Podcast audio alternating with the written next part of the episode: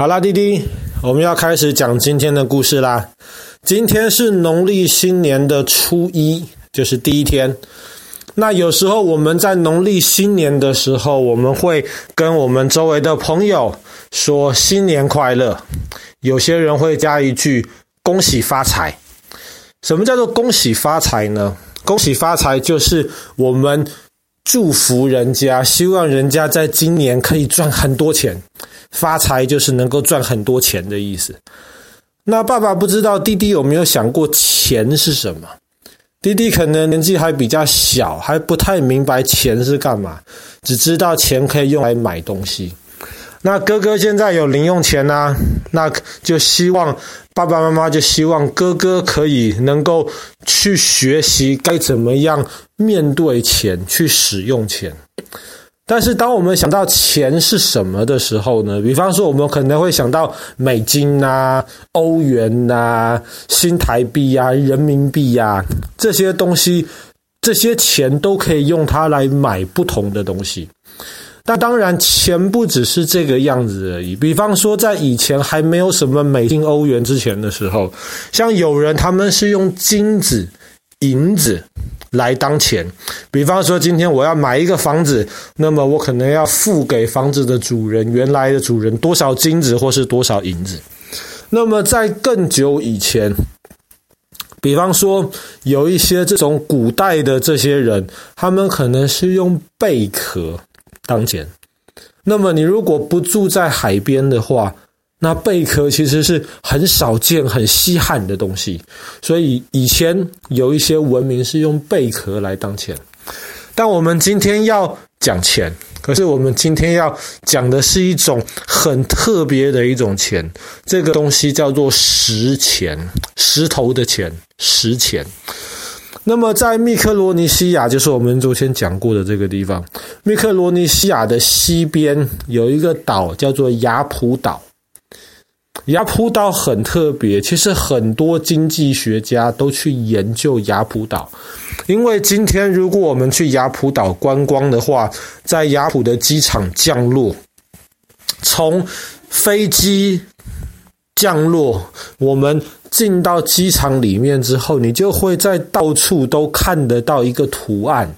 这个图案就是一个大石头，石头中间有一个圆形的洞洞。这个图案代表的就是雅普岛的这个石壁。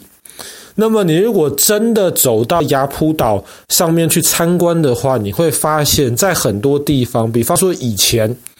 这个雅普岛上面的居民，他们聚会的地方，聚会的地方外面就会有很多石头，有的大，有的小，中间都有圆圆的洞，那么看起来就像是那个图片上面的石壁一样。这个石壁就是以前雅普岛的钱。雅普岛上面没有金属，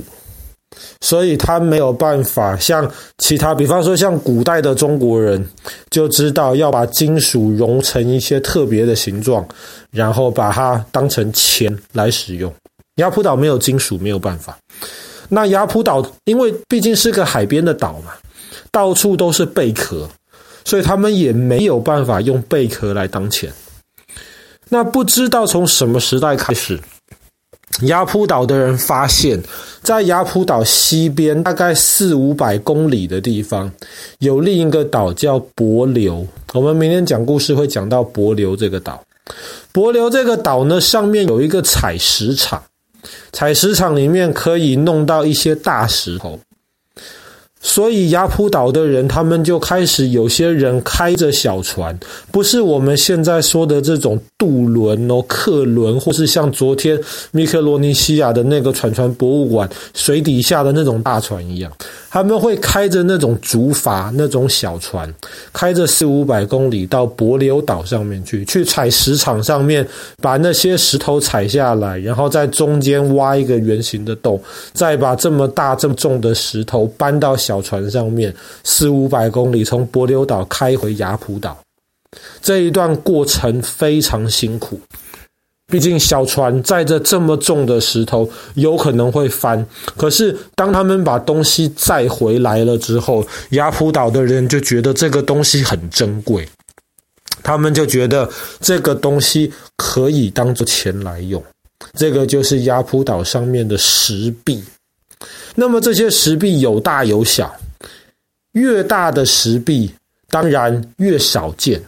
而且代表搬运的过程，或是你要开采的这个过程越辛苦，所以越大的石币价值越高。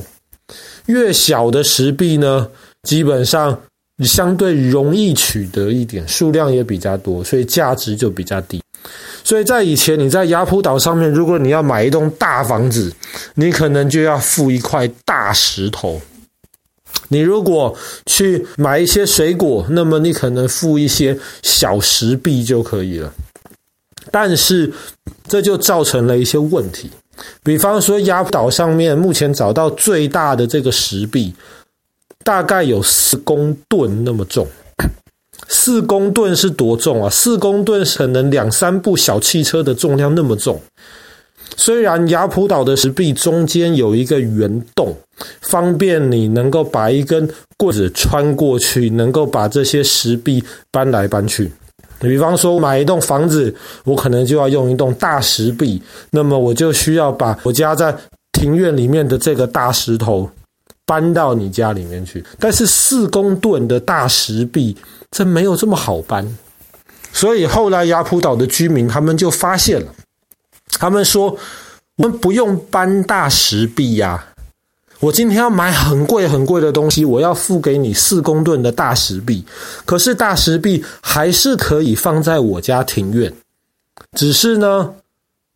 不只是我跟你而已，整个村子的人现在都知道了，大石壁的拥有者，它的主人现在是你了，而不是我了。”只是大石壁的位置没有移动而已，但是这不影响大石壁交换它的主人。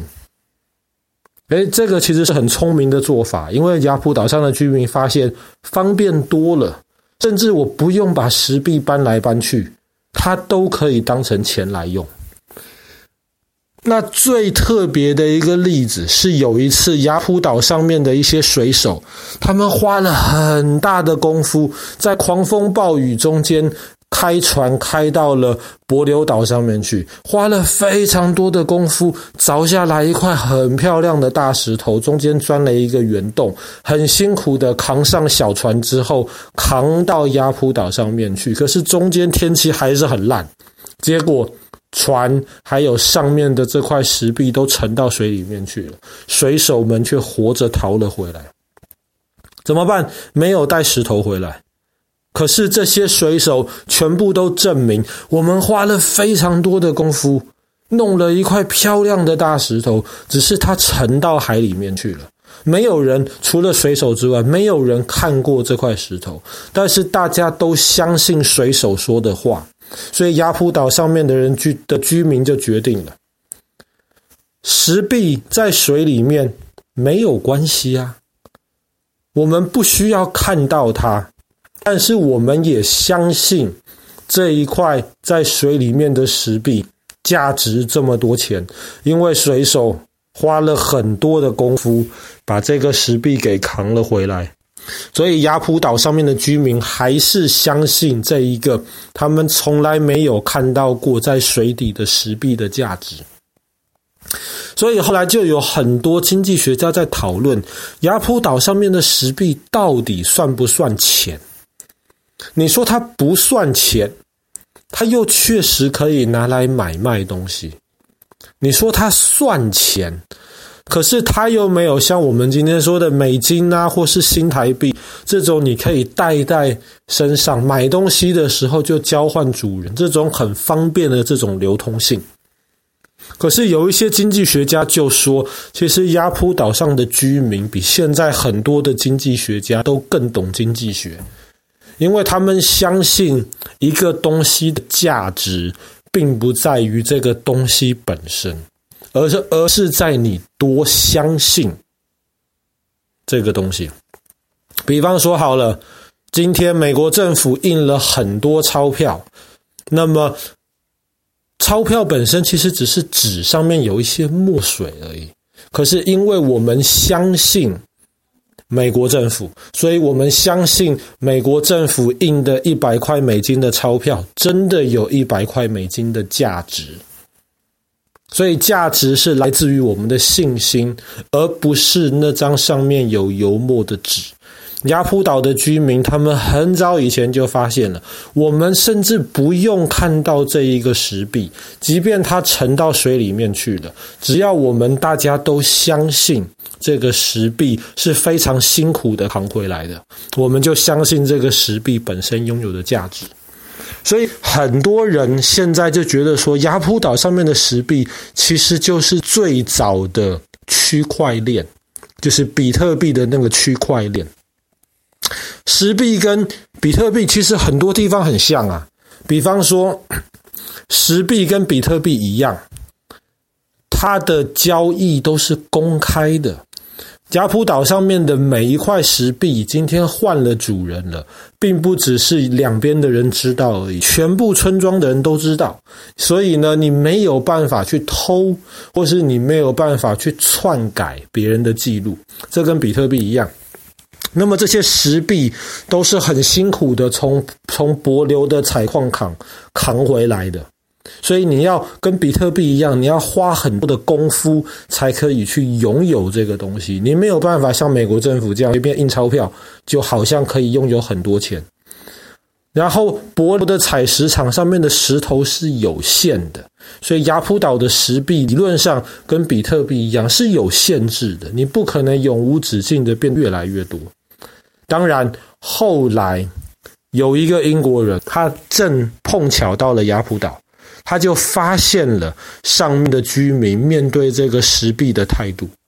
后来呢，这个英国人他就决定用非常现代的英国船、现代的工具，直接送居民去开采帛琉岛上的这些石壁，然后把他们轻松安全的搬回来。所以石币就变得越来越多了，结果阿普岛上的居民就慢慢的不再相信这个石币了，因为石币太多了，它就失去了那个价值。这东西就是我们今天说的通货膨胀。好了。我们今天的故事可能对弟弟而言有一点点复杂，但是哥哥应该可以听得懂吧？我们今天的故事就讲到这边。麦克罗呃，密克罗尼西亚雅普岛上面的这些石壁，